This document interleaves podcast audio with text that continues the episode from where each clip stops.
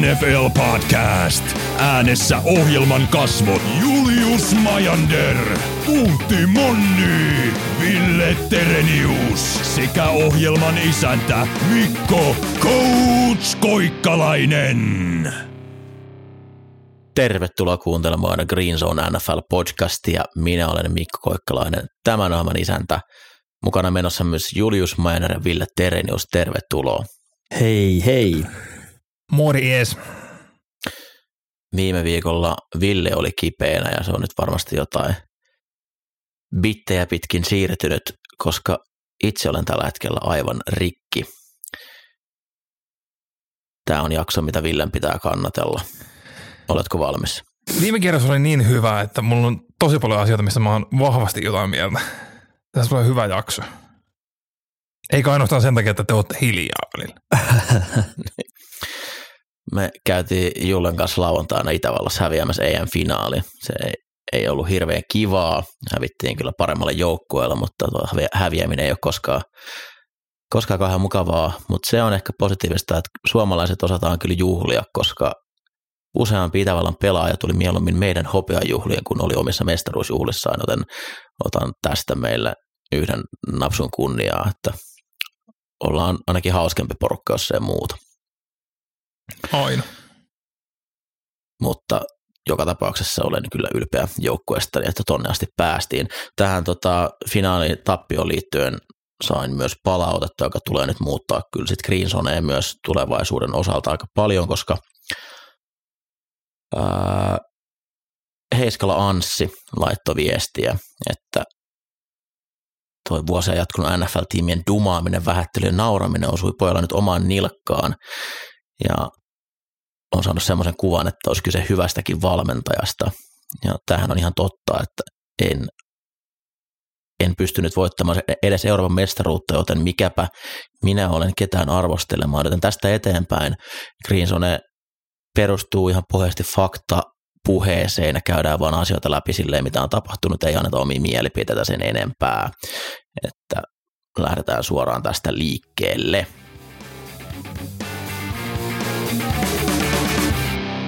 Viime viikon voittajat ja häviäjät. Tuttuun tapaan voittajat ja häviäjät osio, ja viime viikolla voittaja NFL:ssä oli Buffalo Bills, Carolina Panthers, New Orleans Saints, Dallas Cowboys, Minnesota Vikings, Miami Dolphins, New York Jets, Tennessee Titans, Jacksonville Jaguars, Philadelphia Eagles, Seattle Seahawks, Baltimore Ravens, Denver Broncos, Cincinnati Bengals, Los Angeles Chargers sekä Detroit Lions. Tulevalla viikolla pelataan yhteensä 14 ottelua. Siellä on mukana aika hyviäkin matseja seassa, muun muassa Chiefs Dolphins, mennessä tulla radikaalivirhe, sekä Philadelphia Eagles, Dallas Cowboys ja Cincinnati Bengals, Buffalo Bills. Oikein makea viikko tulossa myös siltä kantalta. Green Zone palaa asiaa ensi viikolla. Oikein mukavaa viikon jatkoa kaikille. Moi moi. Moro. No joo, jos joku on kuvitellut, että me ollaan oikeasti parempia kuin NFL-tyypit, mistä me puhutaan, niin olen pahoillani, että teillä on tämmöinen mielikuva jäänyt. Lähdetään normaaliin. Ymmärrän, että se tosi helposti lipahtaa semmoinen käsitys näistä meidän jutuista, mutta siis tässä näin voi olla semmoinen pienet detaljit. Kyllä, lähdetään käymään jaksoa läpi. Mä haluan aloittaa Cincinnati Bengalsista ja Joe Burrowsta.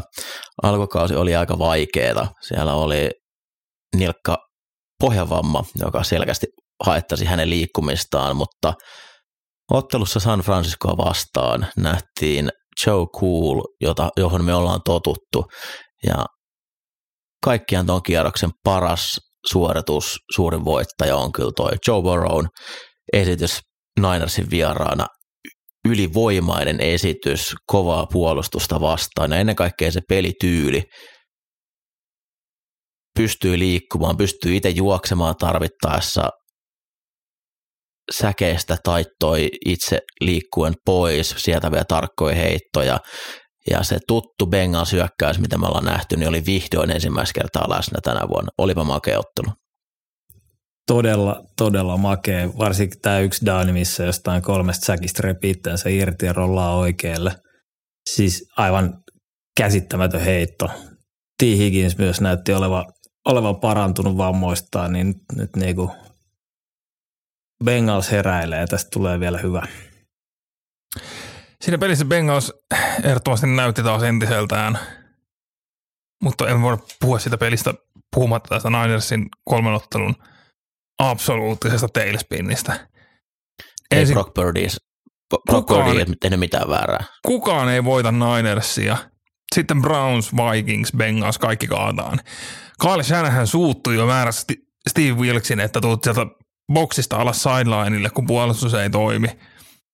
Ja Brock Purdy pääsi ennätysajassa aivotarvitset protokollasta ja otti taas ison iskun päähänsä.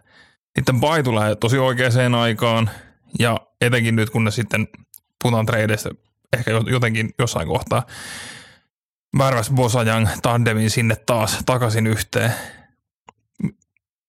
Pojat The Ohio State Universitystä.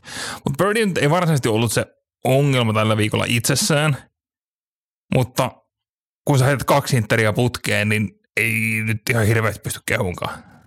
Purdy Watch edelleen top 25.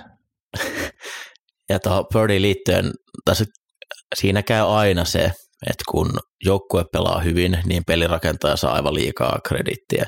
Kun joukkue ei pelaa niin hyvin, niin pelirakentaja saa liikaa syytä niskoihinsa.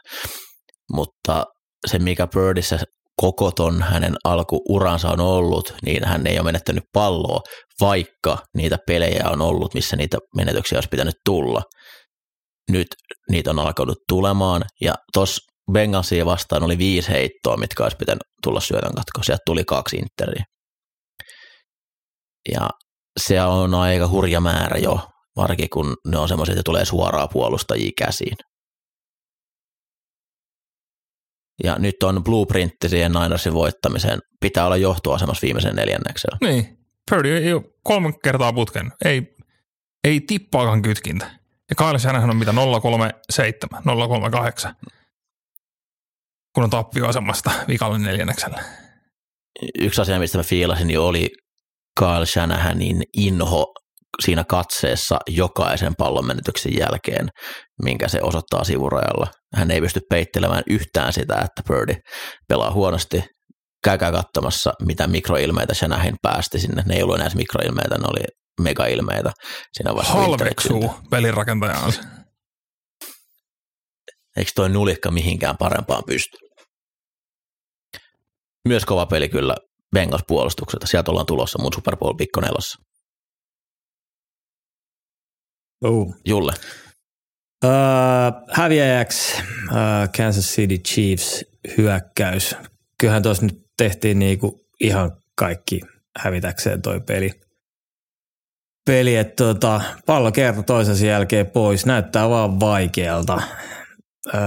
Mitä siellä oli? 2 pikkiä, 3 säkkiä, 3 menetettyä fumbleita.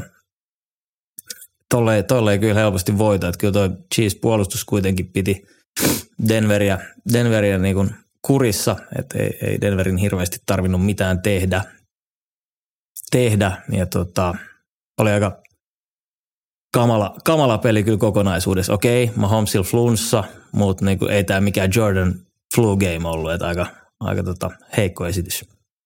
Mulla oli viime viikolla flunssa, Mikolla on nyt. Kynnetäänkö me sillä lailla? Todellakaan. Siis uskomaton ottelu kokonaisuutena, mitä kaikkea tuossa niin kuin Broncosille merkittiin voitto tästä, mutta sitä on niin kuin paha sanoa, että he ovat varmasti minkäänlainen voittaja tässä kuitenkaan, mutta ihan älytön määrä Chiefsin hyökkäyksen niin kuin tämmöisiä isoja, mahtavia putkia meni kerrasta poikki. Siis, se 16 putkeen voittoja Broncosista, mikä oli pisin tällä hetkellä katki. NFL-ennätys 40 peliä putkeen, mitä Chiefs ei ole hävinnyt enempää kuin 4 pinnalla. Ja 40 peliä myös hävinneet yli 7 pinnalla, mikä oli neljänneksi pisin putki ikinä silläkään erolla. 40 peliä putkea heillä on ollut vikalla neljänneksellä johto tai he on ollut tasoissa. Ei sitäkään nyt. 16 vierasvoittoa divisioonassa putkeen. Sekin meni. Mahomesilla 35 peliä putkeen, missä on vähintään yksi touchdowni, mukaan laskettuna playerit ja poikki. Mutta jos Eaglesin kaatamisen resepti oli se 4 turnoveria, niin Chiefsin voittaa kun ottaa 5. Exposed. Chiefsin hyökkäys ei ole tänä vuonna oikein lähtenyt missään vaiheessa liikkeelle. Vaikka he on, toki he on omat standardinsa nostanut niin ylös, niin pitää tajuta mihin vertaa. Mutta nämä kaikki tämän kauden hyökkäyspelit on keskiarvoa huonompia, mitä ne Mahomesin aikana olisi ollut, mitä tahansa kaudelta. 7 on Mahomesin huonoin peli koko uralta. Jep. Ja etenkin se laitahyökkäjä osasto tällä hetkellä näyttää siltä, että noilla on todella vaikea voittaa kovia joukkueita montaa kertaa peräkkäin. No, Mahomes on sen verran ansainnut krediittiä tässä kausia aikana, että tämä nyt ei pidä vielä alkaa heittää heitä, etteikö menestystä voisi tänä vuonna tulla, mutta tässä on nyt syytä ihan oikeasti alkaa miettiä sitä, että onko syytä laskea odotuksia Chiefsin hyökkäykseltä. Puolustus pelaa paremmin runkosarjaa kuin mitä Chiefs on pelannut pitkään aikaan puolustusta runkosarjassa. He on yleensä pudotuspelissä aina nostanut tasoonsa, mutta nyt he on oikeasti top 10 puolustus, mitä Chiefsillä ei ole ollut tässä viime vuosina. Mutta viime viikolla sanottiin, että silloin kun Travis Kelsen tyttöystävä ei ole katsomassa, niin hän ei pelaa hyvin ja ei ollut tällä kertaa Denverissä ja 58 yardia. Mutta siis tuohon, että joo, et puolustus pelasi hyvin, Russell Wilson heitti 3 touchdownia, mutta 19 heitolla sillä oli 114 heittojardia. Ja kun siitä vähentää ne 6 säkkiä, niin Chiefs puolustus piti Wilsonin toista kertaa alle 100 nettojardin 2 viikon sisään. Ja joo, Denver teki 24 pinnaa, mutta ne driveit, millä tuli pisteitä, oli 39 yardia, 50 yardia, 10 yardia ja 10 yardia. 24 pinnaa 109 yardista. Niin toi on vaan se, että kun Chiefs hyökkäys käänsi palloa ympäri, niin lyhyistä kentistä Denver pystyi sen niinku hyödyntämään. Ja tämä oli toinen ottelu jo, mitä Denver pelasi hyvin Chiefsin hyökkäystä vastaan. Et se edellinen, oliko se 3 viikkoa sitten. Tässä oli ihan naurettava, että ne pelasi niinku 3 viikkoa 2 kertaa. Niin kummallakaan kertaa Chiefsin hyökkäys ei pystynyt mitään hirveän mairittelevaa tekemään. Ja muistetaan, että miten muut joukkueet on Denver-puolustusta pyöritellyt. Niin tämä on ihan selkeä Denverin Super Bowl. Et jos katsoo noita DVOA-tuloksia, niin kaikki muut pelit niin ihan historialla huonoimpia puolustuksia ja sitten Chiefsia vastaan aivan älytöntä suorittamista. Jollain tavalla se joukko on rakennettava ja ne lähti rakentaa puolustusta sillä tavalla, että miten Chiefs pysäytetään, koska se on ainoa, mikä heille on merkannut mitään. Se tulee sieltä vielä. Sitten Ville. Mistä mä lähden liikkeelle? Tässä on liikaa. Otetaan sun suosikki nyt ensimmäisenä sieltä Kirk Cousins. No, se oli ehkä kolmantena mulla vasta tässä listalla tällä viikolla. No, puhutaan Kirkistä. Häviäjänä Ville, Vikings, liiga, ihmisyys. Kirk Cousins akillesjänne, kun pamahti poikki, niin iso kolausenne ennen kaikkea minulle, mutta myös tietysti Kirkille ja Vikingsin koko kaudelle. Pyöritettiin sitä, että palaako Justin Jefferson, miten tulee Vikingsin niin kuin kauden käymään, kun se alku oli niin tahmasta. Nyt ihan älyttömässä lennossa. Kirkiltä pamahtaa akillesjänne. Nyt siellä on ensi viikolla ottamassa Jaren Hall, 5-kierroksen rookie. Ja yhtäkkiä Vikingsilla putoskin niin kuin täysin tyhjän päälle. Hankittiin Josh Dobbs, rakettitieteilijä, mutta ei se kestä pelikirjaa kesken kauden tuosta noin vaan vedä. Vikings on noussut nyt jo viimeiselle wildcard-paikalle tällä hetkellä rankingeissa. tulevan viikon ottelut, Atlanta Falcons, New Orleans Saints, Denver Broncos, Chicago Bears, Las Vegas Raiders. Tuossa on kyllä, Kirkillä niitä täysin varmaan pudotuspelipaikkaa olisi ollut, mutta ehkä nyt joutuu hetken aikaa katselemaan. Ja jälleen MVP-kisa täysin auki. Nyt kun Kirk on pois pelistä, nyt se voi olla kuka vaan. On toi raskasta varmasti. Kirk ei ikinä missään yhtään ottelu loukkaantumisen takia. Se yksi koronapeli, minkä joutuu olemaan sivussa, mutta muuten aina terveenä. Pelasi huimaa kautta se, että hyökkäys lähti oikeastaan toimimaan siinä vaiheessa, kun Justin Jefferson tippui pois, niin kuvastaa Kirkin suuruutta. Jordan Addison on ollut aivan ilmiömäisissä liekeissä. Hänkin on hajonnut ja silti hyökkäys on toiminut. Cousins on free agent tämän kauden jälkeen. Saa nähdä, oliko viimeinen kerta, kun hän pukee Vikings pelipaidan päälleen, mutta kyllähän tulee tekemään hirvettävä määrä fyrkkaa taas tossa. Hän on pystynyt aika hyvin optimoimaan tuon rahanteon koko uransa aikana, mutta tulee saamaan kyllä. Mutta nyt on kyllä niin kuin minkälainen lappu se seuraava. Vaikka niin kuin on hyvin kyllä mennyt ja sillä, mutta hän tulee olemaan 36-vuotias akillesjänteestä palaava, akillesjänteen vammasta palaava pelinrakentaja. Se sisältää aika paljon riskiä. Kyllä fyrkkaa tulee saamaan. Kyllä se fyrkkaa tulee saamaan. Kyllä se joku sen mahdollisuuden tulee antaa, mutta se, että missä, niin minkälainen tilanne. Mutta. Muistetaan Peyton Manning silloin 2013, ei pitänyt enää koskaan pystyä pelaamaan ja sieltä noustiin vielä MVP-kuntoon ja tehtiin kaikki aikojen heittoennätykset. Manning ei ollut 36 silloin. Se oli 38 silloin. Ei ollut. No, oli se aika vanha. Oli se vanhempi kuin Kirk nyt. Kyllä se oli vanha.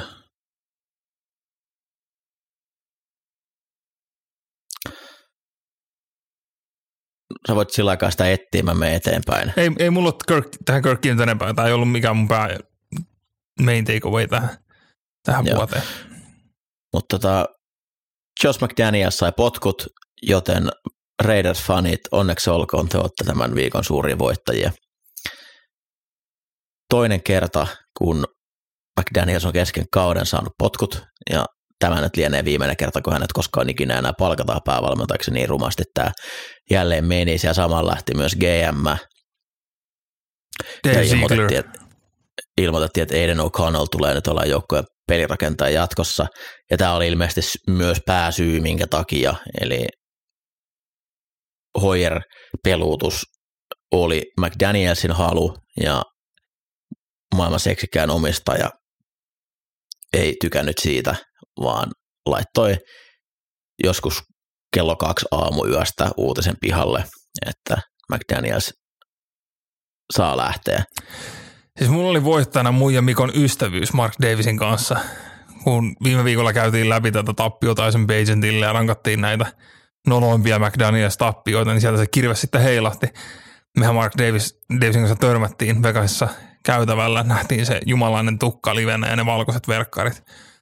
Mutta se, että niiden nolojen tappiot, eli McDaniels ja Ziegler onnistu tekemään muitakin tosi isoja hittejä. Ison rahan laput eteen Derek Carrille, alle vuosia treidattiin pois. Garoppololle, no ei olisi kannattanut. Chandler Jonesille, ei voi kehua, että ihan hirveän hyvin meni. Darren Wallerille, joka sen jälkeen Josh McDaniels kertoi, että sillä on salahäät ja treidasi sen pois. Hunter Renfrowlle, joka istuu käytännössä vaan penkillä. Davante Adamsista maksettiin hirveä raha. Ensin treidissä ykkönen ja kakkonen, sitten soppari. Eikä sitä käynyt ehkä onnistuttu käyttää ihan niin kuin olisi pitänyt. Että niin kuin hirveä määrä isoja lappuja, mistä maksimissaan saatiin joku vuosi irti ja sen jälkeen täysi hukkaa. Mutta usein tässä kun on valmentajat ja gamet ja menee miten sattuu, jakaa tunteita, niin tulee vahvojakin fiiliksiä. On hyvä muistaa, että nämäkin on vaan ihmisiä. Niin Josh McDaniels on huono päävalmentaja, mutta vielä huonompi ihminen. Se on hyvä muistaa tässä. Hän on jättänyt aika paljon ravioita ympäriinsä. Eikä se päädy Patriotsiin vielä pelastamaan Mac Jonesia.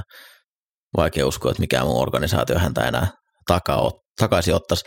Davante Adams olisi ollut hirveän toivottavaa toistosta trade deadlineen päässyt matkaamaan johonkin muualle. Oli aika kamalan näköistä katsoa hänen tuskaansa ottelussa Detroitiin vastaan, kun mies on koko ajan auki, mutta pallot menee sen 5 metriä ohi. Tästä oli myös unnamed sources jostain front officesta jo kommentoinut, että selittää miksi ei. Eilen Raidersin front officesta kuulunut mitään, kun sieltä yritettiin tehdä kauppaa. Onko Julle vielä, onko pää tyhjä? Kyllä, multa löytyy vielä voittaja Will Levis. Oli paha työhousut jalkaa ja hommia. En jos temppu eikä mikään kuule Atlanta Falcons puolukselta, olisi mikä puolustus tahansa, mikä vuosi tahansa, saada kuka tahansa ruukia QB näyttää supertähdeltä. No joo, mutta en mä nyt silti olisi uskonut. Siis sehän näytti oikeasti ihan mukiin menevältä hommalta. Toki virheet sieltä löytyi, mutta niin kuin ison pojan heittoi kyllä niin kuin pisti menemään. Että sehän oli ihan Nuk Hopkins unlocked meininki. Ja siis niin kuin oikeasti sellaisia, että jakso ottaa poketissa ja pistää rakettikäsi töihin ja ottaa isku vastaan ja syviä pommeja. Niin kyllä niin kuin tähän oli jo kiinnostavaa. Levisistä ei hirveän paljon uskaltanut sanoa pitkään aikaan. Levis ei pelännyt kenttää. Se uskalsi pommittaa sitä. Ja se, että Tannehillillä oli 2 heitto TD:tä koko alkukaudesta, niin Levis pommitti 4. Löysi se Hopkinsinkin sieltä unistaa. Ja eihän niinku... Leviksessä oli paljon sitä, mitä se oli Kentakissa, että niinku, ei se maailman tarkin ollut, mutta jos sä heität Nuk Hopkinsille, niin kyllä se taistelee siihen palloon. Ja sinne kannattaa ottaa niitä chanssejä. Mm-hmm. Ja auttaa toki, että yhtään puolustajaa 10 metrin säteellä, kun se pallo laittaa sinne, niin se... No se ensimmäinen Nuk Hopkins TD, missä se käytännössä veti niinku AJ Terrellin hartarista taakseen sidelineille, että hän menee ottaa sen pallo, niin... Myös nostatti sen, että Nuk Hopkins on makea fyysinen rissu, paitsi sitten kun se pelaa sua vastaan, se on muuten ihan perseestä, että miten vittu näitä ei liputeta. Mutta oli melkoinen show. Fiilasin kyllä, kun Levis ottaa 7 askeleen dropin sentterialta, pump feikki ja sitten mennään vielä syvään. Aivan saatana makeeta. Tuon toistaminen voi olla vaikeaa, mutta oli kiva katsoa täältä syökkäystä, joka oli jollain räjähtävä. Itällähän oli Nuk Hopkins penkillä fantasissa, mutta voitin silti. Helmi tullaan leveilleen tämän. Mutta se on ainoa voitto tällä kaudella, että pakko leveillä. Mutta myös siitä pelistä niin isona voittajana tulee Atlanta Falcons ja minä. Koska Ridder-painajainen on ainakin toistaiseksi ohi. Me päästiin jo näkemään nuorta Favrea kentällä. Heinicke tuli, otti tilan haltuun. Oli heti virtapiikki koko jengille. Ridderin ekapuolisko. 71 yardia. Driveit. 18 yardia field goali. -4 yardia puntti. 21 yardia puntti. 2 yardia puntti. 29 yardia fumble. 20 yardia puntti. -8 yardia puntti. Sitten tuodaan Heinicke, joka Will Levis oli vähän samasta muotista. Otetaan niitä saumoja sinne. 44 yardia field goali. 59 yardia field goali. 75 yardia TD. 0 yardia puntti, 75 yardia TD, ennen kuin se droppi tappoi sen viimeisen. Mutta se just, että se, kun Ridder on pelännyt sitä syvää, se ei uskalla sinne mennä, niin Taylor Heinikin odotettu saapuminen takaisin mun elämään, tää tulee olemaan hyvä. Ja eikös nyt julkaistu jo, että Heinicke aloittaa? Kyllä, jatkossa. Minnesota vasta. Mietin, jos oltaisiin saatu Jaren Hall vastaan Desmond Ridder-peli. Mutta eikö Heinicke tee sitä edes vähän mielenkiintoista siitäkin matsista? Joo, se oli hieno, että oliko tässä Downemissä Atlanta 2-staadi heittää 3-staadille silloin, kun 1-staadi blokkaa. Joo, se oli siinä ekalla drive. Generationalan taiden haettiin 4. pikillä blokkaamaan, kun muut palloilee keskenään. No eikä siinä ollut se, että Jonnu Smith halusi tehdä Titanssia vastaan semmoinen kiko. Mä en usko, että siinä oli sen kummempaa, suurempaa. Onko muuten Arthur Smithin jokainen lehdetilaisuus semmoista yleissekavaa korinaamista, ei oikein ota selvää, mitä se haluaa sanoa. Katsoinko sä nyt tämän Heinicke-presserin vai? Joo. Ei se yleensä noin ihmeellinen ole nyt jotain tässä Ridder-jutusta, se nyt ei ehkä halua itse myöntää, että se oli ehkä performance reasons. Puhuttiin vaan a lot of variables. Et ihan kun taisi joku nollausviikko Ridderille ja sitten Heinicke menisi takaisin penkille, mitä en suinkaan toivo, mutta saa nähdä. Yleensä on ihan viihdyttäviä jopa presserit. Tää ei ollut sitä. Mennäänkö kaikkien aikojen ottelun seuraavaksi? Mulla on vartin monologi, jos me halutaan mennä siihen. Joo, mä alustan sulle tämän.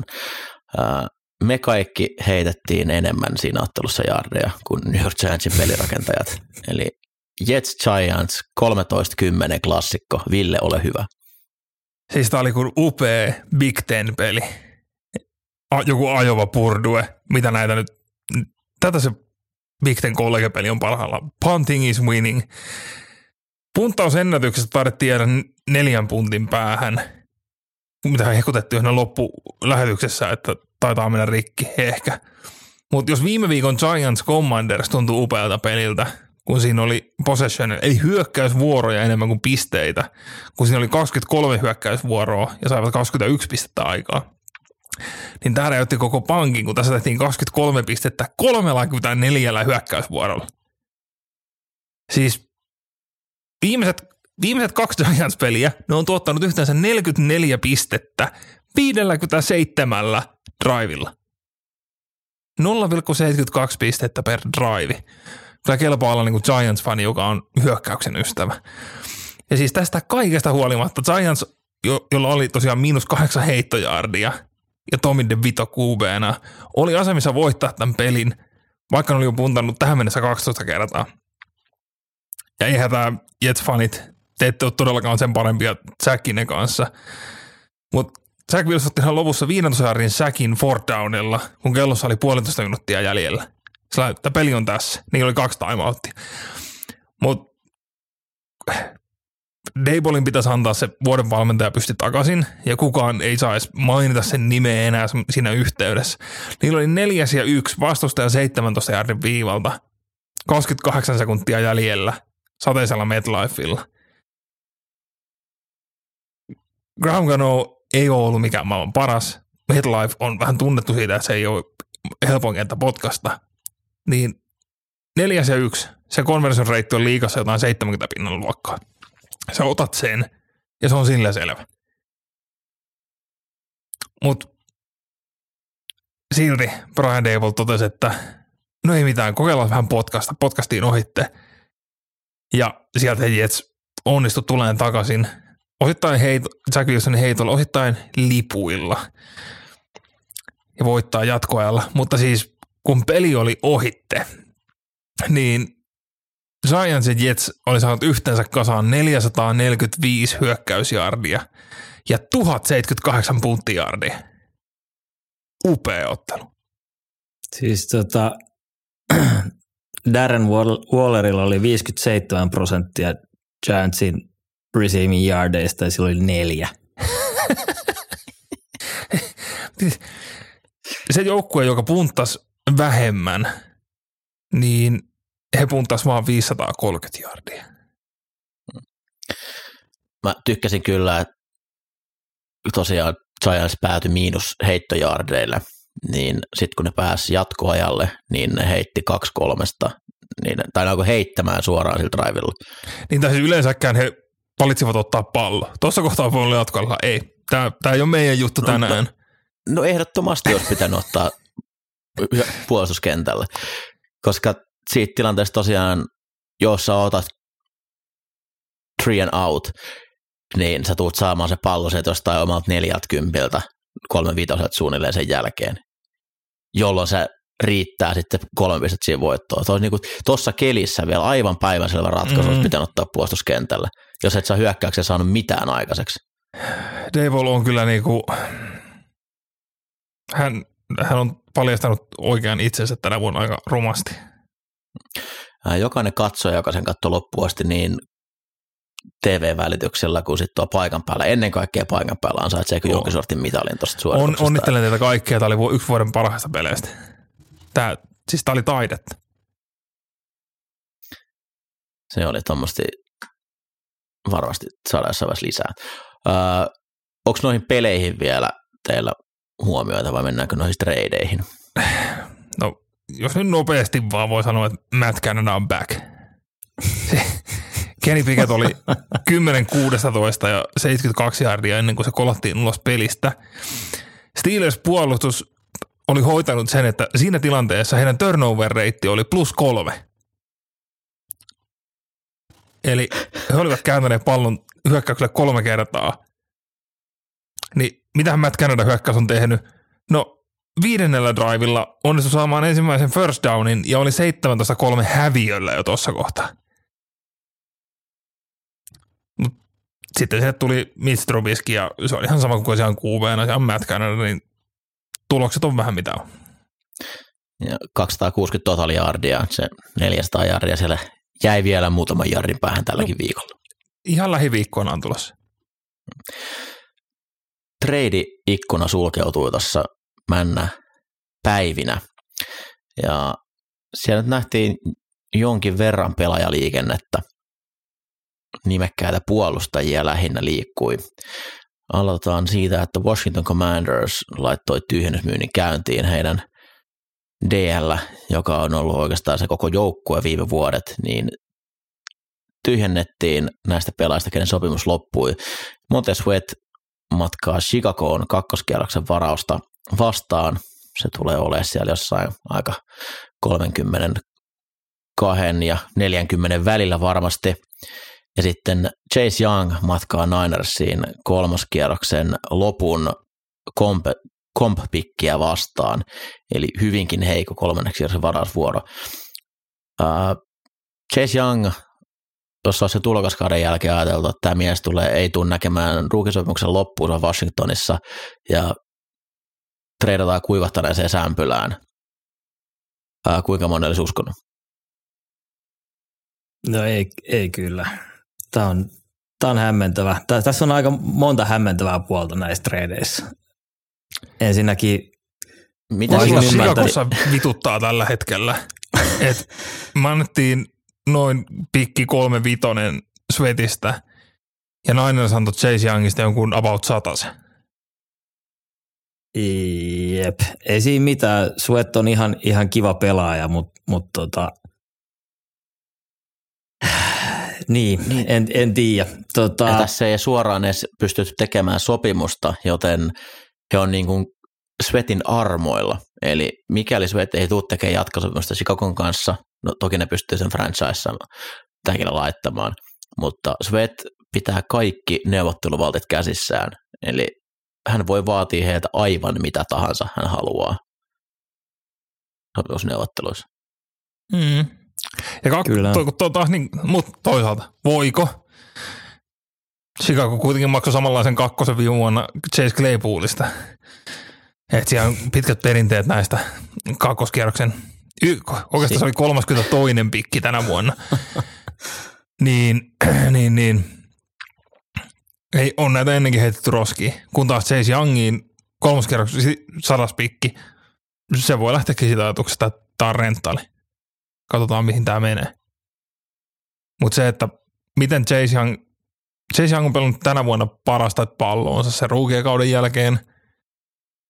Ilmeisesti ne vammat on siellä sitten niin iso mörkö, ettei Washington halunnut lähteä riisainaan.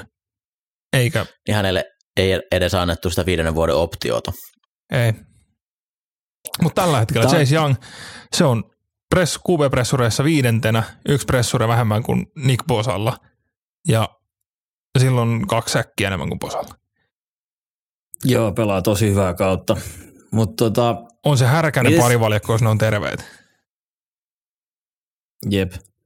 Mites niinku Washingtonin?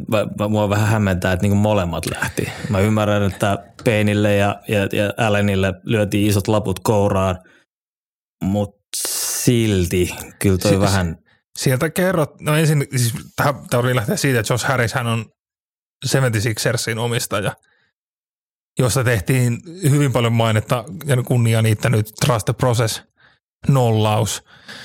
Mutta kun mua vähän sattu lukea niitä näitä heidän pressireleasejä ja mitä on kerrottu toimittajille, että koko front office oli täysin linjassa, kun näitä tehtiin.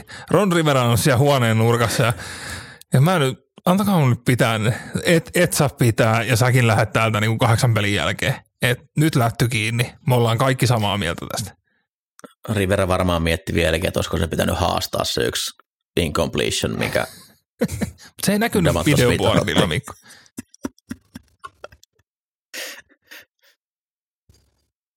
Niin, siis koko organisaatio tai joukkue oli rakennettu sen DL ympärillä. Jos sä 4 vuotta putkeen varaat ykkösellä DL:n, niin kyllä sä uskot, että ne antaa sulle vähän enemmän kuin 2 jatkosopimusta niille D-täkkeleille.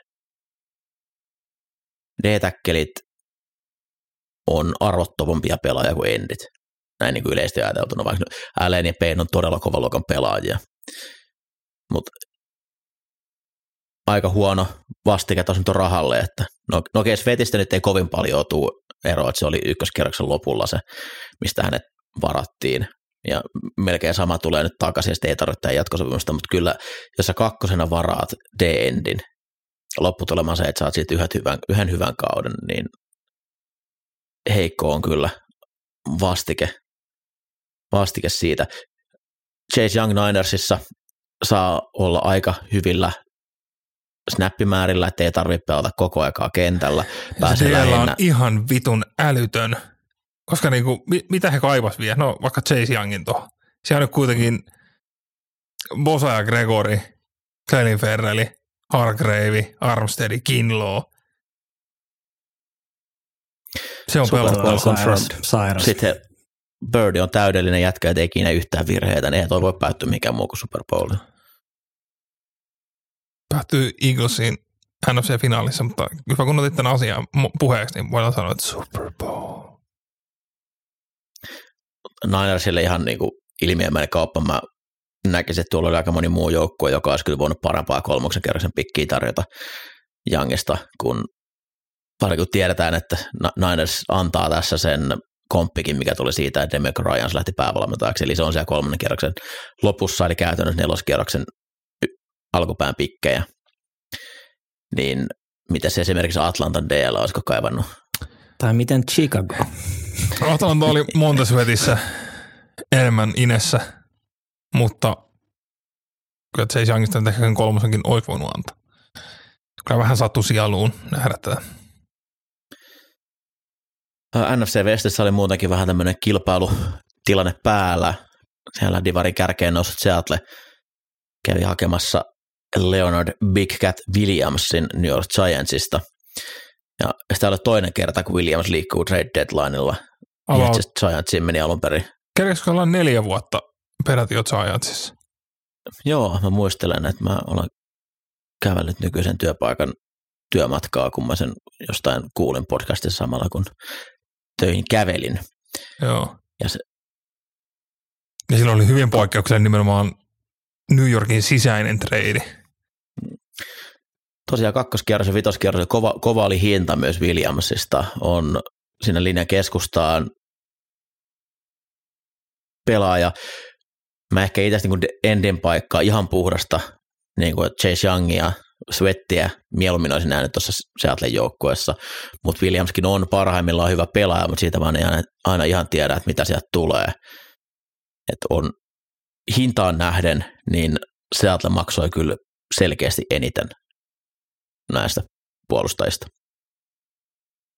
Joo, kyllä siis todellakin Endi ehkä mieluummin olisi siinä ollut, mutta kyllä niinku Leonard Williams on ollut erittäin solidi NFL-pelaaja koko uran läpi, niin kyllä toi nyt parantaa tuota Seattlen linjatilannetta ihan selkeästi, mutta 2 ja 5 on kyllä aika paljon. Mitä silloin 8 vuotta takana? Mun mielestä 4 ja 4.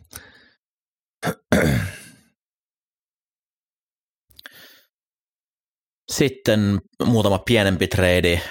Josh Dobbs lähtee paikkaamaan Kirk Cousinsia, oli Arizona aloittava pelirakentaja alkukauden ajan, ja sieltä 6.–7. kierroksen pick swappi hintana, jotta minne sitä sai uuden pelirakentajan. Dobbs tekee ainakin rahansa eteen duunia, eli opetteli Arizona hyökkäyksen 3 päivässä, ja nyt ei taida ihan ehtiä aloittaa tällä viikolla vielä, mutta varmasti ensi viikolla sitten Minnesota aloittaa pelirakentaja, ja näistä valinnoista, mitä Minnesota nyt oli, että olisi pitänyt hakea joku Garoppolo tai James Winston tai muuta, niin väitän, että Dobbs on paras mahdollinen, mitä tuossa nyt kohtuuhinnalla saatavilla oli.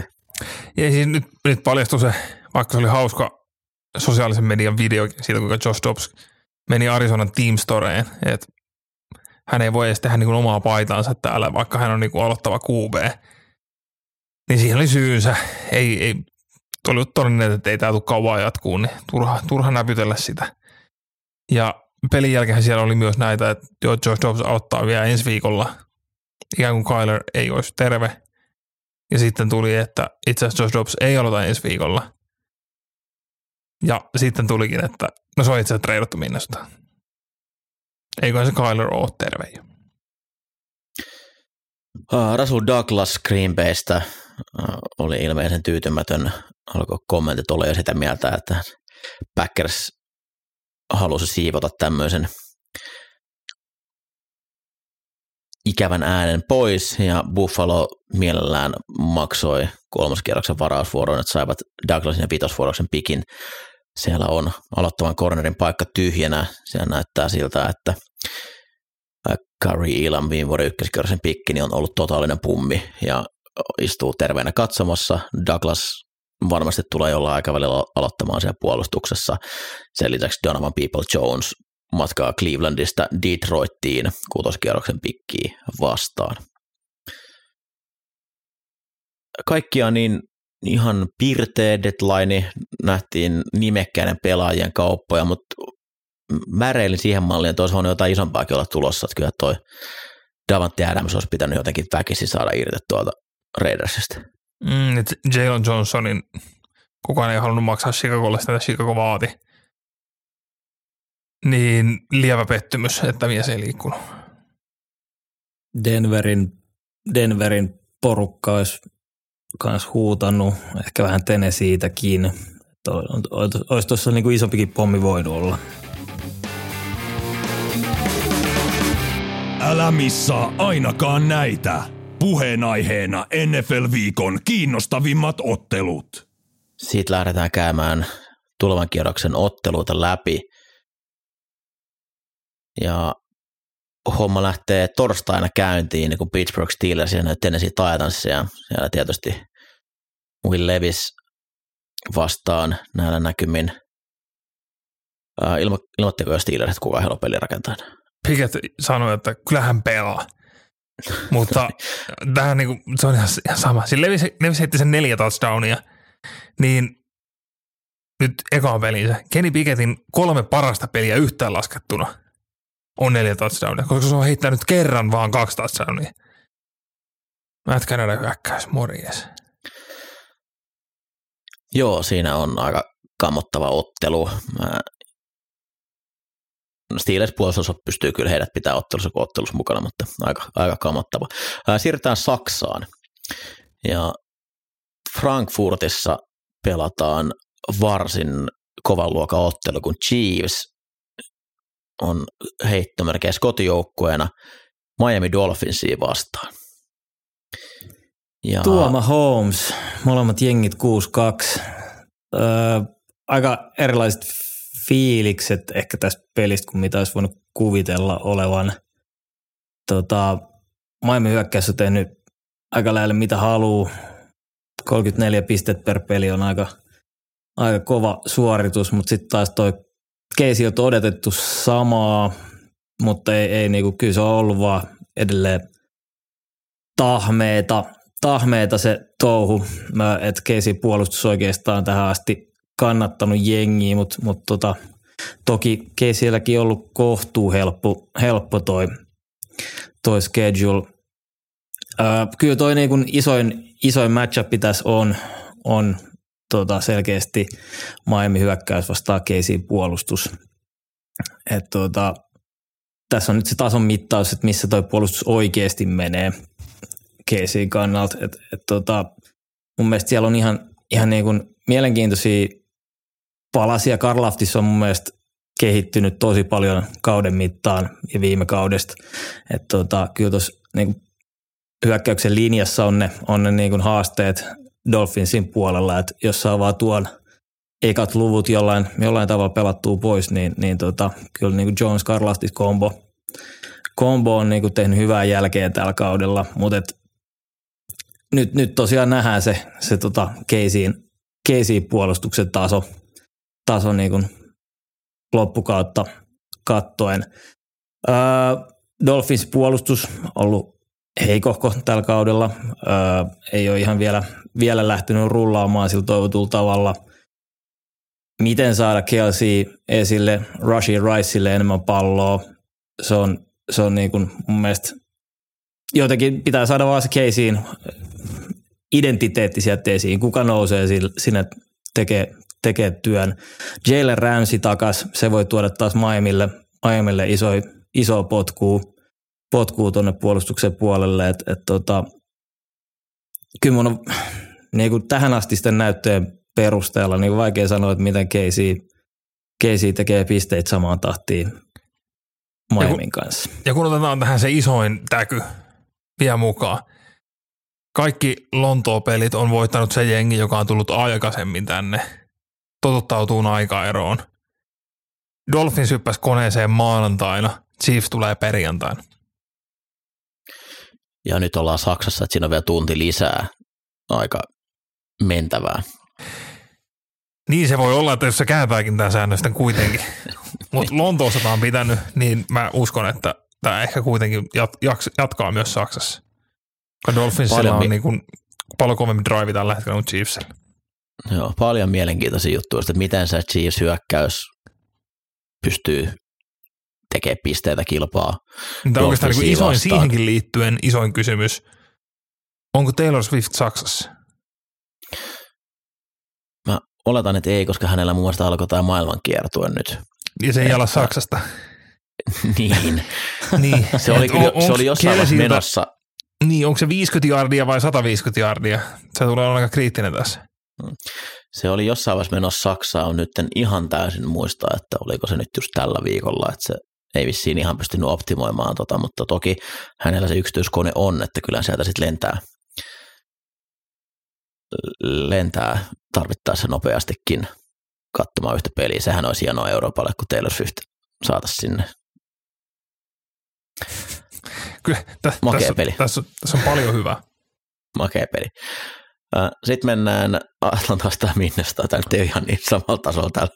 Tämä ihan lievä lasku sanan Jaren Hall debyytissään. En tiedä yhtään mitä odottaa. Falcons ei DC, vaan toi takakentän valmentaja totesi, että no meillä on pre-seasonilta noin 120 klippiä Jaren Hallista.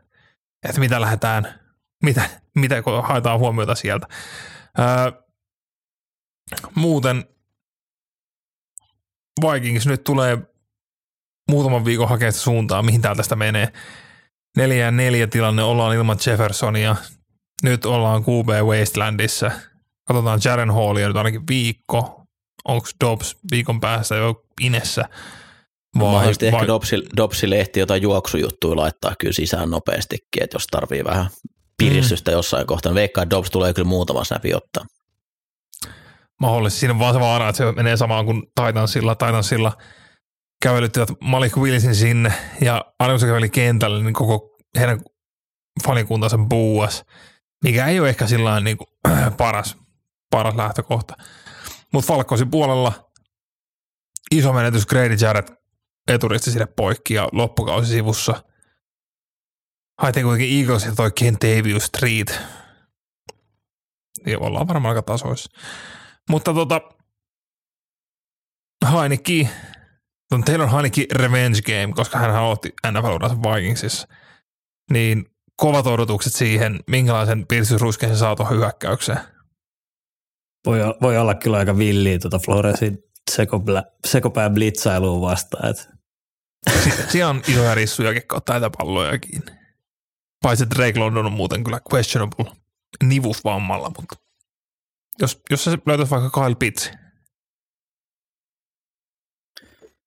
Tässä tulee semmoinen sirkusottelu.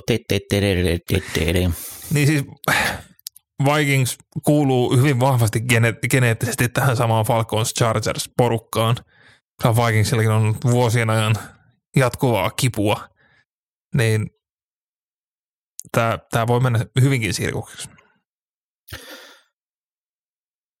Cleveland Browns saa vastaansa Arizona Cardinalsin ja tällä hetkellä vielä nyt ei tiedetä, että kuka Arizona pelirakentajana on.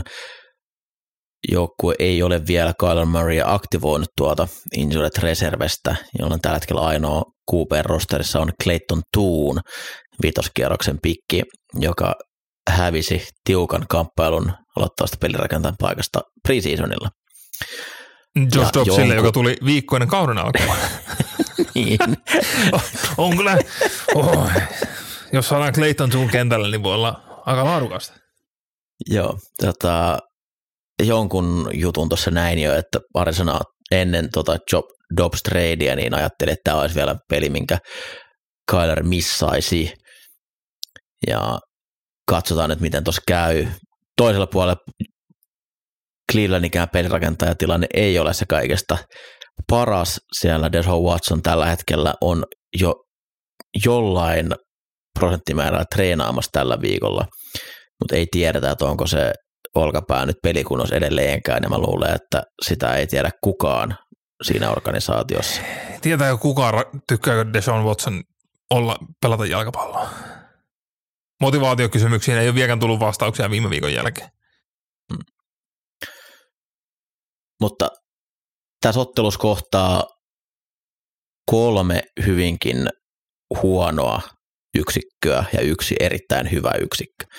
Ja jos Clevelandin puolustus ei pysty tätä ottelua hallitsemaan Clayton Tunea vastaan, niin olen todella yllättynyt. Miles Garrett tulee tekemään tässä isoja asioita, saattaa tehdä enemmän pisteitä kuin mitä Clevelandin hyökkäys tekee. Ja Arizona tankki on tyhjä siellä. Ollaan päästy nyt siihen hyvään maalle, että saatiin se hyvä positiivinen alkukausi. Sen jälkeen voidaankin lasketella kohti ykköspikkiä. Se oli hauskan pirteisen pari viikkoa, mikä niinku ylitti kaikki preseason odotukset siitä, miten kuraa se tulee oleen. Niin nyt vaikka häviät kaikki, niin se on ihan ok. Ne oli piirteitä. Siis tämähän on mestarisuunnitelma kaikille muille joukkueille tulevaisuutta ajatellen. Luo odotukset hävettävän alas kauden alla, jolloin jos sä olet vaan oikeasti vähän huono, niin se tuntuu voitolta. Mm. Arizona Cardinals master plan.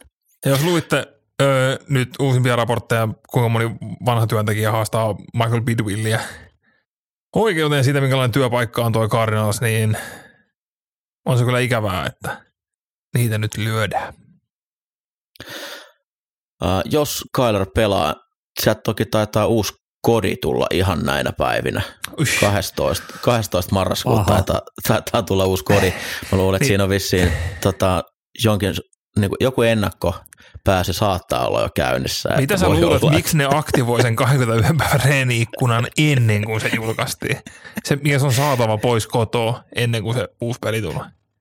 Joo. Mutta Murray Watson saattaisi tehdä tästä jollain tavalla mielenkiintoista. Brownsin puolustus on selkeästi tämän ottelun paras osa. Brownsin puolustus on ollut siis ihan liigatasolla yksi koko liigan parhaita, ja se vähän sääli, että se nyt menee hukkaan tuossa Brownsin joukkueessa, kun hyökkäys on ollut niin huono, mutta olen todella iloinen James Wardsin puolesta, että hän saa vähän nyt sitä krediittiä, mitä hän taas ansaitsee, että on kova luokan DC. Nyt kun otetaan huomioon kaikki, mitä tässä trade deadlinella tapahtui, Cleveland on nähnyt, että PJ Walker, se voi olla niinku hetken aikaa hauska, mutta ei kanna. Watsonin kanssa on nyt terveyshuolia, jotain huolia, en tiedä mitä. Niin miten Cleveland ei soittanut Washingtoniin, että Jacoby Brissett on varmaan kaupan kanssa? Se olisi tehnyt tuosta joukkoista heti paremmin. Watsonin pää ei olisi kestänyt sitä. Kaikki ei ole Carson Wentzejä, Mikko. Green Bay Packers vastaa Los Angeles Rams. Stafford peukku on BB Bubu on vähän kyseenalainen tähän peliin, eli aika paljon nojaa kyllä siihen, että onko siellä Ripien vai Stafford. Parhaimmillaanhan tuo Ramsin hyökkäys kyllä pystyy pyörimään nätisti Staffordin kanssa. Green Bay puolustus on ollut sellaista ihan kohtuu sakkia. Aika paljon on kyllä tuossa hyökkäyksen linjassa shufflingia ollut tuossa Ramsillä, että Rashan Gary matchup varsinkin on aika kriittinen tässä, että Gary pelaa erittäin hyvää kautta kyllä ja pystyy tekemään tuolla tuhoja, mutta tosiaan ilman tietoa Staffordissa on vaikea sanoa, että miten toi pyörietys siellä Ripien on, niin on kyllä vaikeeta. Green Bay hyökkäys on vaan ihan hemmetin nuori. Et kyllä siellä niinku... Erikoinen synonyymi sanalle paska. Jep. No, nuori. Nuori, no siis joo, paska. Mutta siis koko ajan näkyy virheitä. Tänne kuoruttaa tolleen, vittu, kammottavaa kakkaa ollaan. Kyllä, mutta paljon virheitä koko ajan. Sori, ei meillä oikeutta haukkuu. Niin on tiputettuja palloja, näkee, että jengi juoksee vääriä kuvia, että on se aika vaikeat katsottavaa ja kyllä siihen jotain. Uusi QB esimerkiksi voisi olla ihan kova homma. Mutta joo, ei tämä kyllä mikään hegemonia-ottelu ole. Ja Green Bayn puolustus myös ei nyt ole ottanut jälleenkään niitä askelia tai ehkä mitä minä ja jotkut muut odotti, että tuolla nimilistalla olisi pitänyt pystyä saamaan. Ja ei tee hyökkäyksen tehtävää yhtään sen helpommaksi, mutta toi Jordan Laveni hyvä hitto, miten kamalaa se on ollut.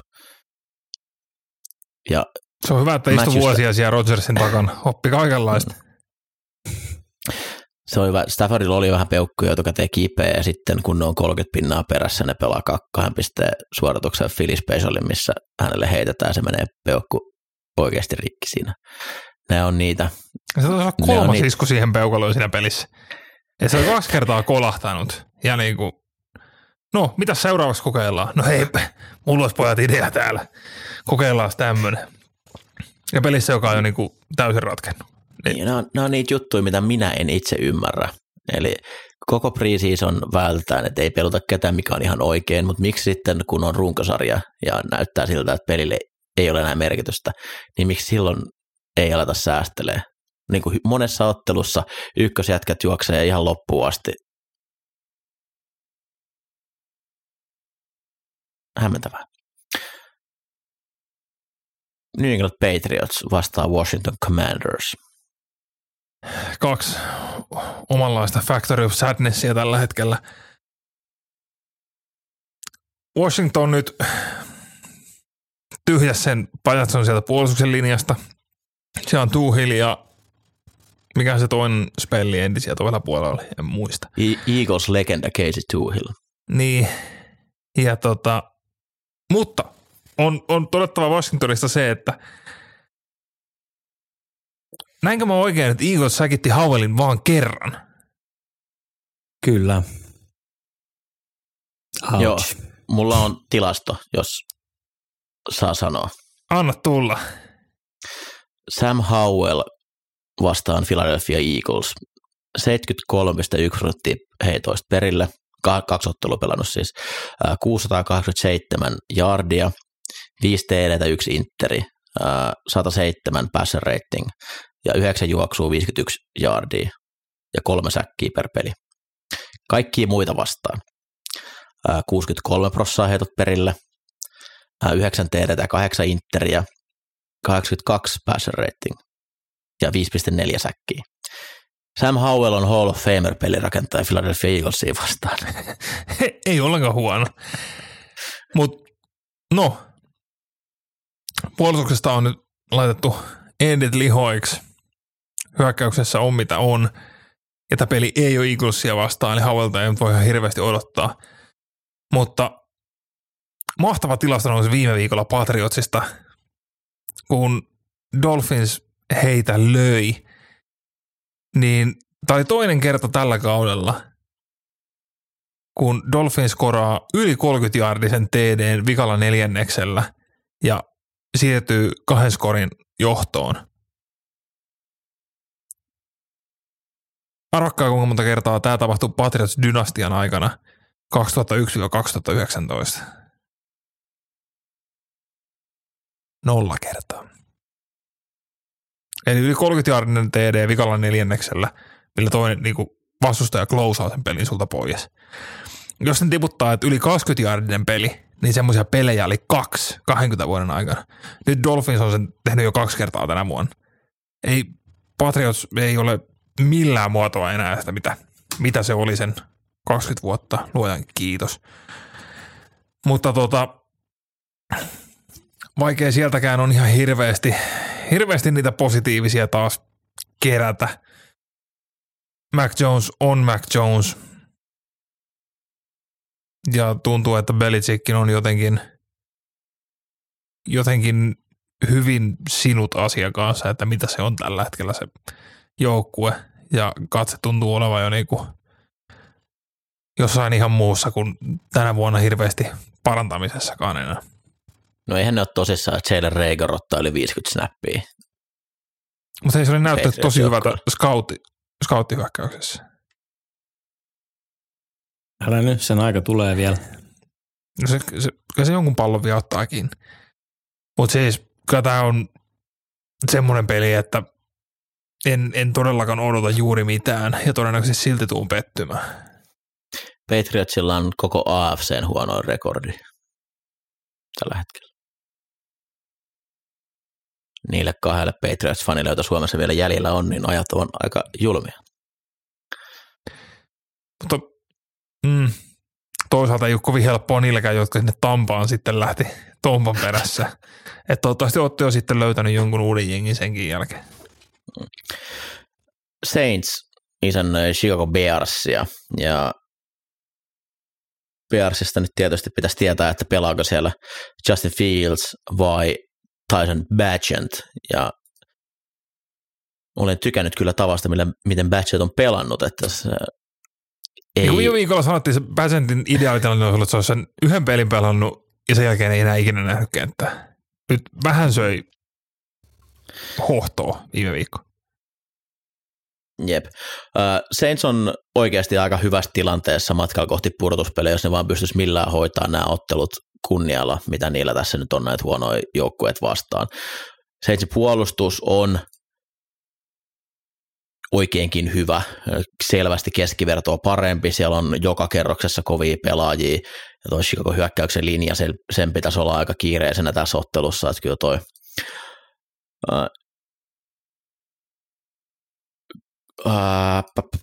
Granderson Jordan kaksikko pystyy aika hyvin tällä hetkellä painetta antamaan, ja DJ Moore on ainoa suurempi heittouhka Bears-hyökkäyksessä, joka kyllä saadaan varmasti sitten vähintään tuhlavartioinnilla otettua pois, jos ei muuta. Mutta Saints hyökkäys oli pirteä.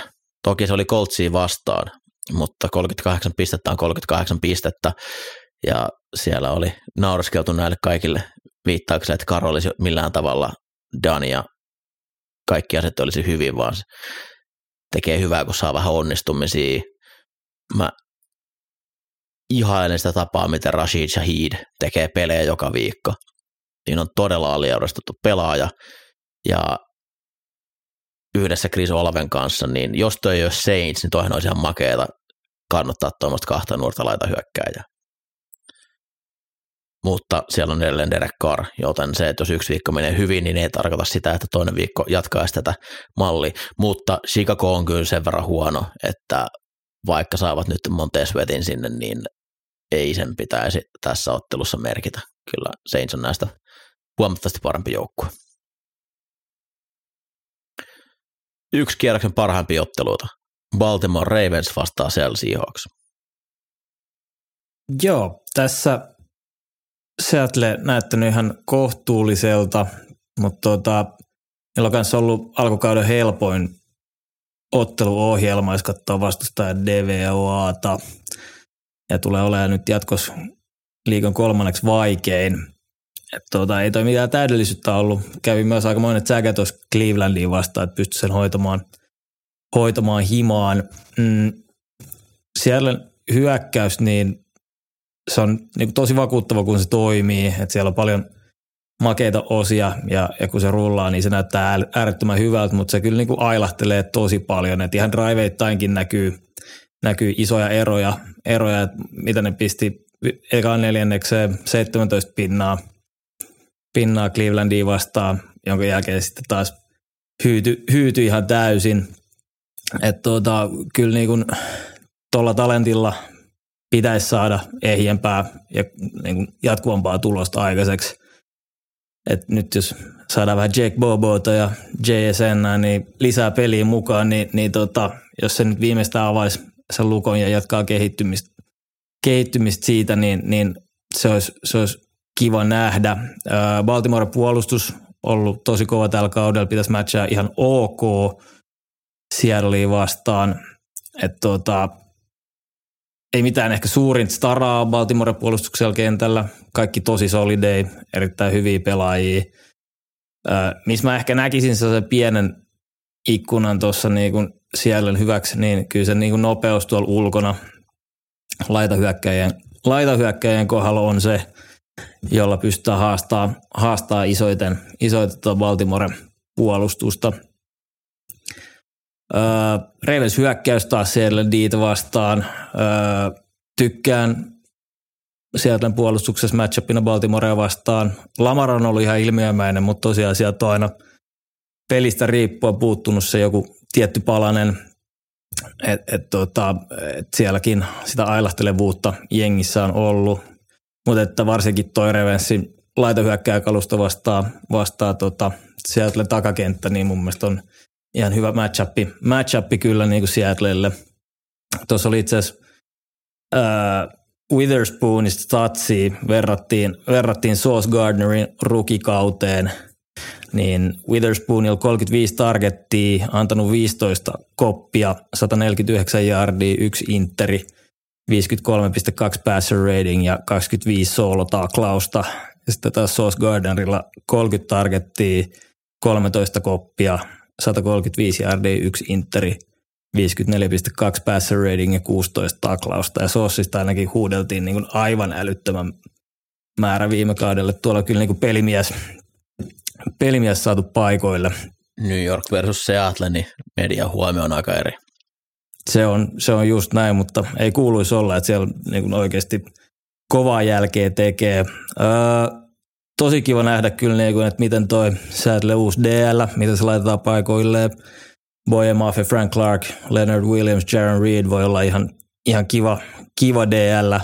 Mun mielestä toi Baltimoren hyökkäyksilinja on hyvä, mutta mun mielestä siellä Ronnie Standilla on ollut yllättävän paljon vaikeuksia vasemmalla aika ajoin.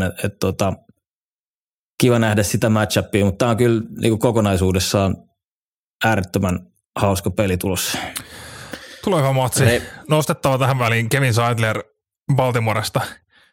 Niin tuli viime viikolla 17 pelaajaa, kaiken kaikkiaan 3. OL, joka on voittanut kaikki NFL-jengit, kun voittavat Cardinalsi. Mutta myös siihen viime viikkoon vähän Seattleen palatakseni, niin on ollut aika vahva kausi tuoda throwback-paitoja. Joku saattaa löydä tämmöisen niin kuin foliohatun päähän, että tässä on tuo, minkälainen throwback on ollut sitten Kelly Greeniä tai nyt Seattle toi Ysäri-paitansa takaisin. Niillä voitettiin Dolphins, voitti retropaidoilla. Tennessee Titans Houston Oilers -paidoissaan voitti. Tässä on hyvä kausi throwback-paidoilla.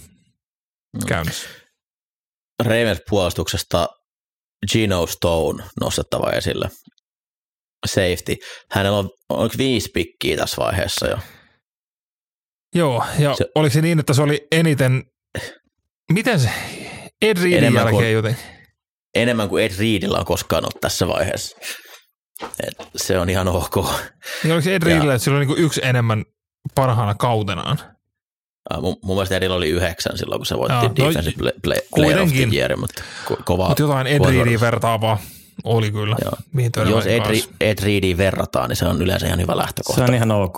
Se on ihan ok. Hyvissä kantimissa. Ja, koska vastassa on Geno Smith, niin Geno matchup, tämä on aika kovaa, että miten kumpi vie tuossa voiton. Toi Seattlen peli, niin se ei mun mielestä näytä niin hyvältä, mitä toi niinku rekorditaso on. Et se hyökkäys on ollut ailahteleva, mutta sitten taas kun se kolahtaa kohilleen, se näyttää oikeasti tosi hyvältä. Ja sama se on kuin Ravensille, että Ravens mun mielestä taas on niinku pelannut paremmin kuin mitä toi heidän rekordi antaa osoittaa.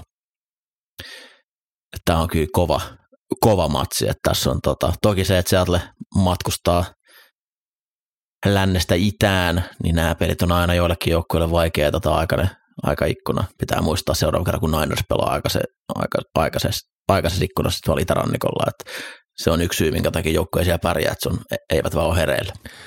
Tai sitten joku Chicago Bears, jolla on aina vaikea mennä mihin tahansa pelaa, myös kotona välillä pelata, aika vaikeaa. Taas muuten huomasitteko, että Jason Peters pelasi sellaisen 30 snappia vasen täkkeliin viime viikolla. Nuori poika jaksaa riehua. Osaa edelleen juoksublokkaa, mutta ei ihan liiku heittoblogissa samalla tavalla enää. Seuraavaksi Houston vastaan Tampa Bay. Ja tämä on se, mihin se absoluuttinen foliohattu retropaitojen toimivuudesta kaatuu. Tosin eihän Tampa Bay ikinä niissä creamsikleissä voittanut silloin, kun oli oikeitakaan paitoja. Mutta Buccaneers vahvan alun jälkeen melko pettymystä ollut, mutta näinhän se tuppaa olemaan Baker Mayfield-joukkueella. Se on nyt kolmen tappion putki käynnissä ja mitä oli 3-1 rekordilla ennen kuin tämä heidän kierre tästä käynnistyi. Nyt Texansin vieraana. Texans puolestaan on näyttänyt vähän niin kuin kauden edessä paremmalta, kunnes viime viikko. Mutta hävisi silti Panthersin. Niin. Joka teki kaikista joukkoista. He. Siellä niinku, he kaatoi New Orleansin, he kaatoi Jaguarsin.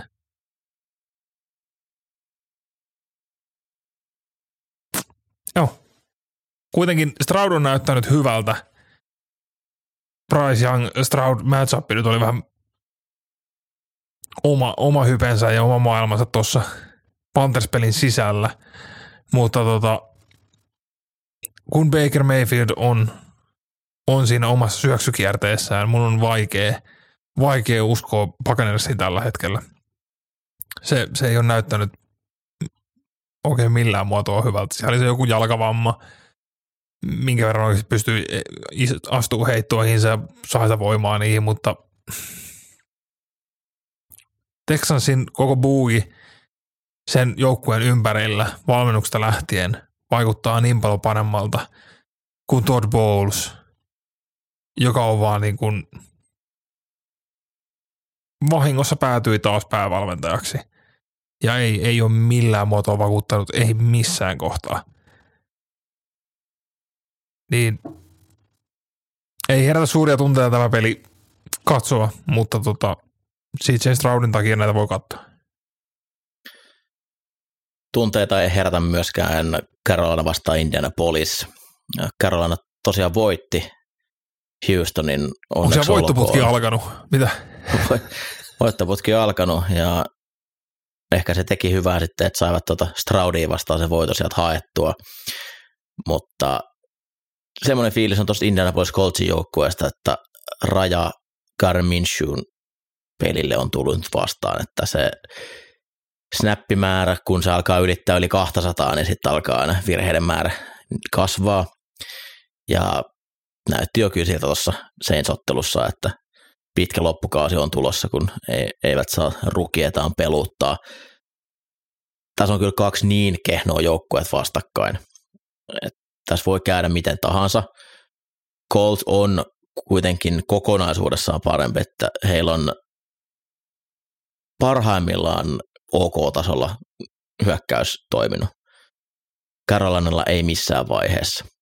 Ja puolustus on molemmilla on aika synkkää, mutta se ehkä nyt, että Colts on pystynyt hieman paremmin pelaamaan, niin pitäisin Coltsia tässä pienenä ennakkosuosikkina, mutta tosiaan tässä on kyllä kaksi joukkuetta, jotka syystä varasi viime vuonna aikaisilla sijoilla ja tulee varaa aikaisilla sijoilla myös tämän kauden jälkeen.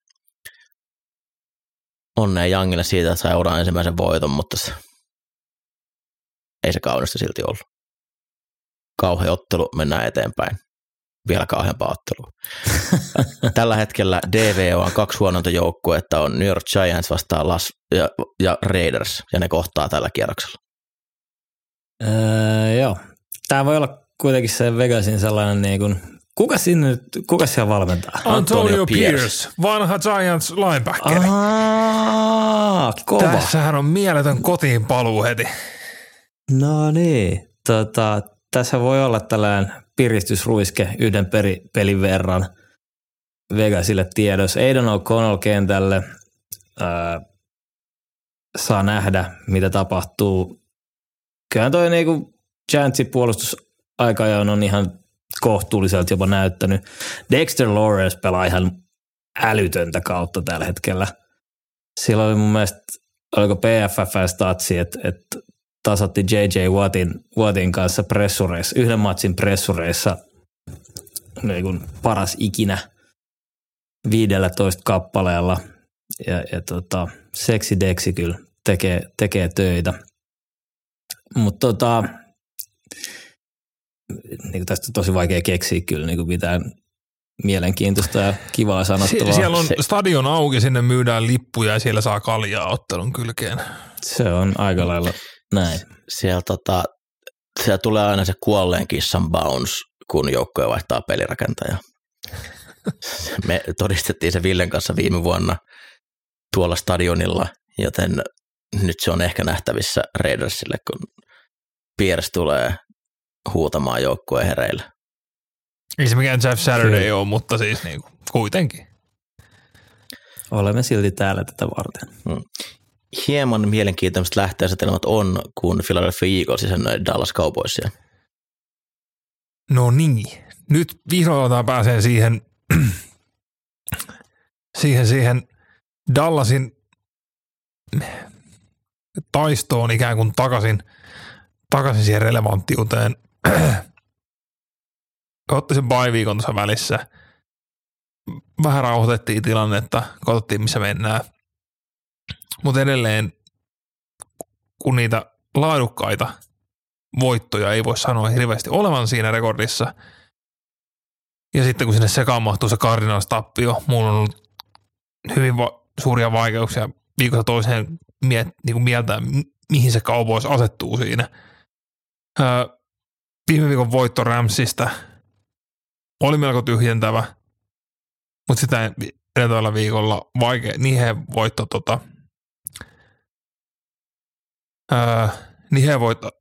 Chartersista tai sen paita ja tappion aina sille, niin nyt Eagles tulee.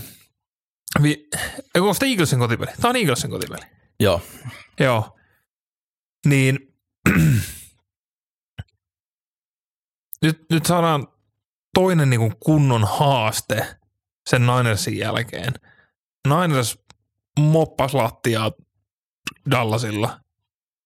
NFC Eastin sisäiset pelit on aina, totta kai divisionapelit niin kuin muuallakin, aina vähän mitä sattuu. Niin kuin Washington nyt on näyttänyt tässä Eaglesin kanssa jo muutamaan kertaan, että kokonaistilanteet muuten on hirveän ratkaisevia. Mutta mulla on semmoinen fiilis, että Eagles tulee tämän Klaaraan vähintään touchdownilla. Mutta mulla on vaikeuksia Dallasin nipun kanssa niinku hakea, mihin se istuu. Sieltä ei sitä tasatuutta löydetty, tai vaihtelevuus otteluiden välillä on hirveän suuri. Et kun menee hyvin, niin sitten menee tosi hyvin, mutta sitten kun ei suju, niin sitten ei myöskään suju niin kuin lähellekään oman tasan mukaisesti. Et se varianssi on aika hurjaa siinä, ja puolustus, siellä on se boom or bust on niin kuin ennen kaikkea siellä, kun ne pystyy niistä palloristoista tekemään isoja pelejä ja pisteitä, niin silloin se näyttää aika hyvältä, jos puolustus tekee joka viikko TD, niin silloin on aika vaikea hävitä. Joo, jos joka viikko Doron Bland nappaa piksiksi, niin, tai Maika Parsons strippaa QB, mutta juoksu on ollut Dallasille vaikeata puolustaa. Että se Niners-Arizona-ottelut, niin siellä tultiin keskeltä läpi. Philin on ollut aika vaikeata juosta viime viikkoina. Siinä on sen alkukauden jälkeen, niin nyt on useampi viikko. Että olisi melkein mahdotonta viime viikolla se juoksu. Jep, ja se ei ollut ensimmäinen viikko, kun näin kävi. Ja sitä on vähän vaikea, niin kuin, että johtuuko siitä, että Jalen Hurts on selkeästi, hänellä on joku bibu-bubu, koska se nilkuttaa niin pahasti. Johtuuko siitä, että siellä on nyt yksi linjamies selkeästi huonompi kuin muut, pelaa joukkueet enemmän puolustuksen kautta, joka johtaa se, että AJ Brown ottaa joka viikko 125 yardia vähintään. Et tapoja liikuttaa palloa on löytynyt, mutta se näyttää, tuntuu erilaiselta kuin ehkä sen alkukauden ajan, milloin sitten Taylor Swift, kun DeAndre Swift juoksi 200 yardia jokaisessa ottelussa. Mutta se, miten Hurts on palloa laittanut vastustajan käsiin tänä vuonna, niin ei herätä luottamusta Dallasia vastaan.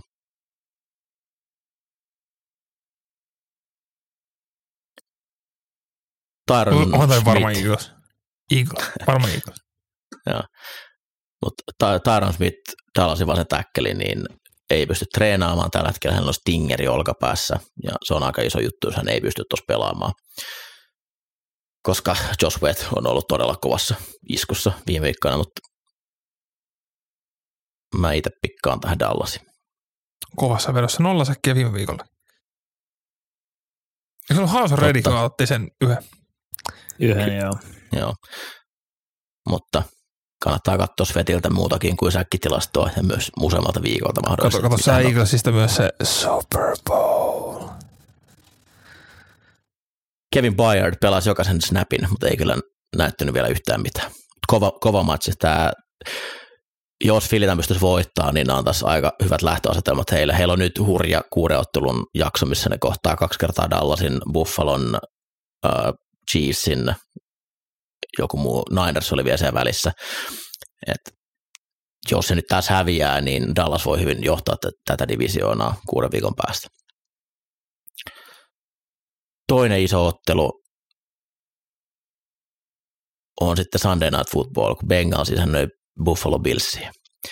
Ja tällä hetkellä juuri raportteja tuossa kun selailee, niin Josh Allen ei pysty harjoittelemaan.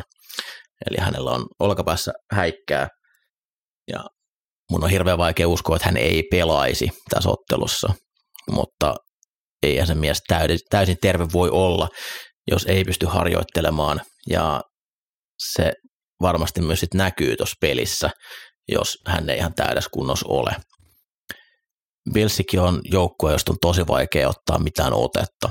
Et onko se joukkue, joka täysin ylivoimaisesti murskaa pelejä, vai sitten välillä näyttää siltä, että ei niinku pitäisi päästä edes pudotuspeleihin. Mutta se on nyt playoff Leni. Ensimmäinen klipit tuli jo Leonard Fournetessa reenaamassa Buffalossa reidet ulkona. Niin nythän se juoksupeli on korjattu. Näinhän se on nähty ennenkin. Bengals nöyrytti Billsia pudotuspeleissä. Se ottelu ei ollut missään vaiheessa tasainen. Se oli silloin Billsin kotikentällä. Nyt pelataan Cincinnatissä. Tapa, miten Burrow pelasi viime viikolla, niin nostaa kyllä mulla odotuksia, että tämä on Cincinnatin ottelu. Bills on kuitenkin joukkue, jolla se varianssi siinä pelissä on niin suuri, että sieltä voi tulla kyllä ihan mitä tahansa. Mutta odotan tason nostua heidän puolustuksen linjaltaan. nimilista on hurja, vaikka sieltä nyt edelleen puuttuu tai hajos pelaajia tuosta, niin kyllä tuolla pitää pystyä saada enemmän painetta. Ja painetta pitää tulla etenkin sen takia, koska toi Bengals laitahyökkäosasto on noussut haudasta ja toi corneritilanne, mikä tällä hetkellä Buffalolla on, niin ei tule selviämään, mikäli Burrowlle ei saada painetta. Tai että pystyttäisiin pakottaa, että pallo pitää lähteä nopeasti, jolloin sitten heitot on aina lyhyempiä. Mutta tosiaan Jason Higgins näytti niin hyvältä tuossa Niners-ottelussa, että tulee kyllä Douglasilla ja Jacksonilla kiire. Sen pystyy pelastamaan sillä, että Burrowlla on kiire. Bengals puolustus, se on enemmän kuin nimiensä summa. Siellä on oikeastaan Henriksson ainoastaan, joka pelaa niin kuin jollain millään tavalla tähtistatuksella. Mutta Logan Wilson, heidän Mike Linebackeri, niin on kyllä ilmiömäinen peittävä tukimies.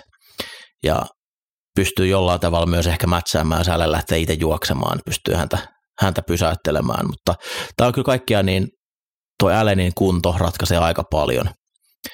Et jos hän ei ole täydessä, niin tämä on mielestäni selkeä Bengalsi, mutta terveellä Allenillä tästä voi tulla klassikkopeli. Mutta Bengals on pieni ennakkosuosikki kyllä mun silmissä. Siis Luanamuro, kuinka monta DC:tä ottaa sitä mieluummin kuin sen? Siis kerta toisensa jälkeen ja etenkin niin kuin toiset puolikkaat peleistä, niin sieltä löytyy lääkkeet kaikkeen. Niin ihan sama, tuokaa Josh Allen, tuokaa Prime Tom Brady, matala luun ja tämä peli menee Bengalsille. Monday Night Football on sitten New York Jets vastaan Los Angeles Chargers. Oh, Prime Time Jets. Ja Prime Time Chargers. Eli muuten ihan väärin muista, niin Jets on ensi viikon loppuna myös, onko se Sunday Night Footballin Ridersia vasta? Joo, ja sitä ei otettu pois. Siinä oli mahdollisuus. No, miksi sä ottaisit sellaista herkkua pois? Sulla oli toi Jets nippu 2 viikkoa putkeen primetimeissa. Ja Raiders siihen vielä. Ihanaa. No jos nyt lähdetään vaikka liikkeelle ensin tuosta Jetsin hyökkäyksestä Chargersiin vastaan. Chargers ei pysäytä ketään, mutta ne saattaa ehkä pysäyttää Jetsin.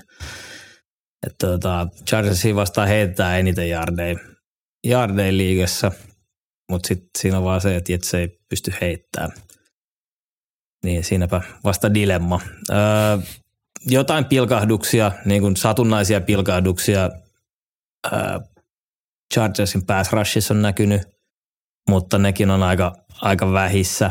Mutta jos sieltä nyt joku hirviö Khalil Mack, Bosa, tuipulotu peli saadaan aikaiseksi, niin kyllä tuossa niinku Wilsonilla kiire on, että tässä on kyllä niinku aikamoinen pattitaistelu edessä. Jos mietit sitä, miten Jets OL näytti Giantsin DL:ää vastaan. Joo. Niin Jack Wilsonilla tulee oleen kiire. Jets kyllä, hetkinen muuta, nyt Green Zone alert, hän on sitä mainita, Jetsen sainas Roger Saffoldin practice squadiinsa tarkoituksena nostaa miestä pelaavaan rosteriin. Rogerista voi olla vähän aika ohitte, mutta edelleen vahva kummipelaaja.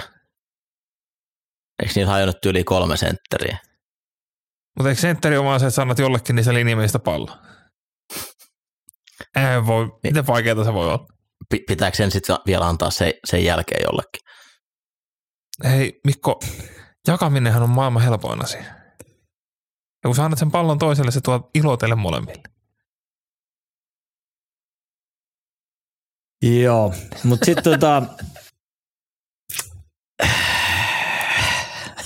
sitten käännetään vaikka tonne Chargersin hyökkäyksen puolelle. Ei sekään nyt ihan helppoa ollut. Alkukausi näytti vielä ihan hyvältä, mutta kyllä toi laitahyökkääjät on ongelma tuolla. Jetsille erinomainen takakenttä, cornerit matchaa ihan loistavasti, linebackerin duo Williams, Mosley, äärettömän hyviä peitossa, että kyllä siinä niin Allen saa aikamoisia urotekoja tehdä. Ecklerin screenit voi olla vaikeita tätä puolustusta vastaan. No niin. Terveydeksi Mikko. Kiitos. Joo, tämä on vaikea peli kyllä molemmille. Ei tuota mitään hirveän isoja innon kiljahduksia minusta. No Chargersin juoksupeli on kuollut aivan täysin. Se näytti se eka kaksi viikkoa hyvältä ja sen jälkeen sieltä ei ole tullut yhtään mitään. Ja siis Jets on päästänyt paljon juoksujardeja liigassa. Mutta siis joo, siellä ei tosiaan mitään. Käytännössä screenien avulla, running backin screenien avulla ollaan paikattu juoksupeli. On tää niinku vaikeeta tulee olemaan molemmilla. Ja joo, Charles on alkanut. No, kerro säännön ensin, sitten minä kerron. Charles on yrittänyt alkaa ajaa sisään Quentin Johnstonia, kenen ne varasi ykköskierroksella. Voidaanko puhua hetki Quentin Johnsonista? Mies, jota vihasin jonkin verran draftiprosessin aikana. Iso, hyvännäköinen rissu, joka pelaa, kun hän olisi 1,63 hokkarit jalassa ja kypärä päässä. Ja hän päätyi Chargersiin ja nyt on tulivoimaa ja nyt kyllä siellä alkaa varmasti tuleen tulosta. Hänellä on 12 koppia ja 114 jaardia. Not great. Vaikka Mike Williams putosi vielä niin vamman takia, niin sun on ykköskierroksella otettu rissu siihen ja tässä on mitä on saatu irti. Joo, ei toi hyvältä kyllä toi Chargersin meno näytä, että ihan maksimissaan joku villikortti, mihin toi joukkue pystyy, mutta mä en jaksa itse uskoa siihen. Ja toi Jets teko hengittää tällä hetkellä kauttaan aika hyvin, koska siellä on nyt tää delfiiniseksi sun muut, mitä Aaron Rodgers on tekemässä. Hän on tekemässä paluu vielä tällä vuonna. Ja tämä on kyllä 4-3. Divarikin on vielä kokonaan auki. Onko valmiina siihen, että ensi kesänä, kun Ravensin tulee uusi valmennus ja GM ja ne treidaa Davante Adamsin Jetsiin ensi vuodelle Rodgersin aseeksi? Olen. Mä alan valmistautua siihen. Koska sitten Jetshän on taas mennessä Super Bowliin, me joudutaan kuuteen Jets-fanit taas alusta. Mutta Jets-fanit kannattaa, pitäkää se kynttilä vielä elossa. Kyllä se, vaikka pimeyttä on ollut, niin valon aika on tulossa. Joulu lähestyy, Aaron lähestyy, tämä on teidän kausi vielä. Mä oikeasti otan varmaan Jetsin tässä matsissa. Niin, siis kyllä tuo D on sen verran kova. Ja joo, Jets. Thomas Morster on ihan älytön puutteri. Koska siihen menee. Sillä on varmaan ollut joku 7 päivää jää sen takareidessä sen edellisen matsin jälkeen. Että sillä oli mitä? 3 vai 4 vitosen sisällä vielä niistä. Huhhuh. Ihan älyttömän seuraus. Sillä oli enemmän puntteja tuossa matsissa kuin Chiefsin puntterilla oli viime vuonna koko kaudella. Kaikki on suhteellista. Tämä jakso on vihdoin osi. Mulla ei enää yhtään mitään annettavaa tähän. Lopetetaan. No Elitän on haluaa haukkua jotain muuta enää. Ei mulla ei ole haukuttavaa. Kiitos kuuntelijat, kiitos Ville ja Julle. Kiitos. Green Zone palaa asiaa ensi viikolla. Muistakaa, sunnuntaina pelit lähtee käyntiin jo aikaisin 4:30. Eikö jenkin käydä kelloa nyt, että ollaan taas normiutus, mutta tuo Saksan peli on aikainen peli, että siellä on koko sunnuntaiksi katseltavaa. Hyvä. Mä en muuta tajunnut kun mä lupasin lähteä asuntonäyttöihin. Iso virhe. Toisaalta voit kävellä se puhelin kädessä sillä, että se peli on siinä ja olla sillä. Mä vaan mietin, mihin mä laitan telkkarin taan. Hyvä. Hei, palataan ensi viikolla. Moi moi. Moro. Morjes.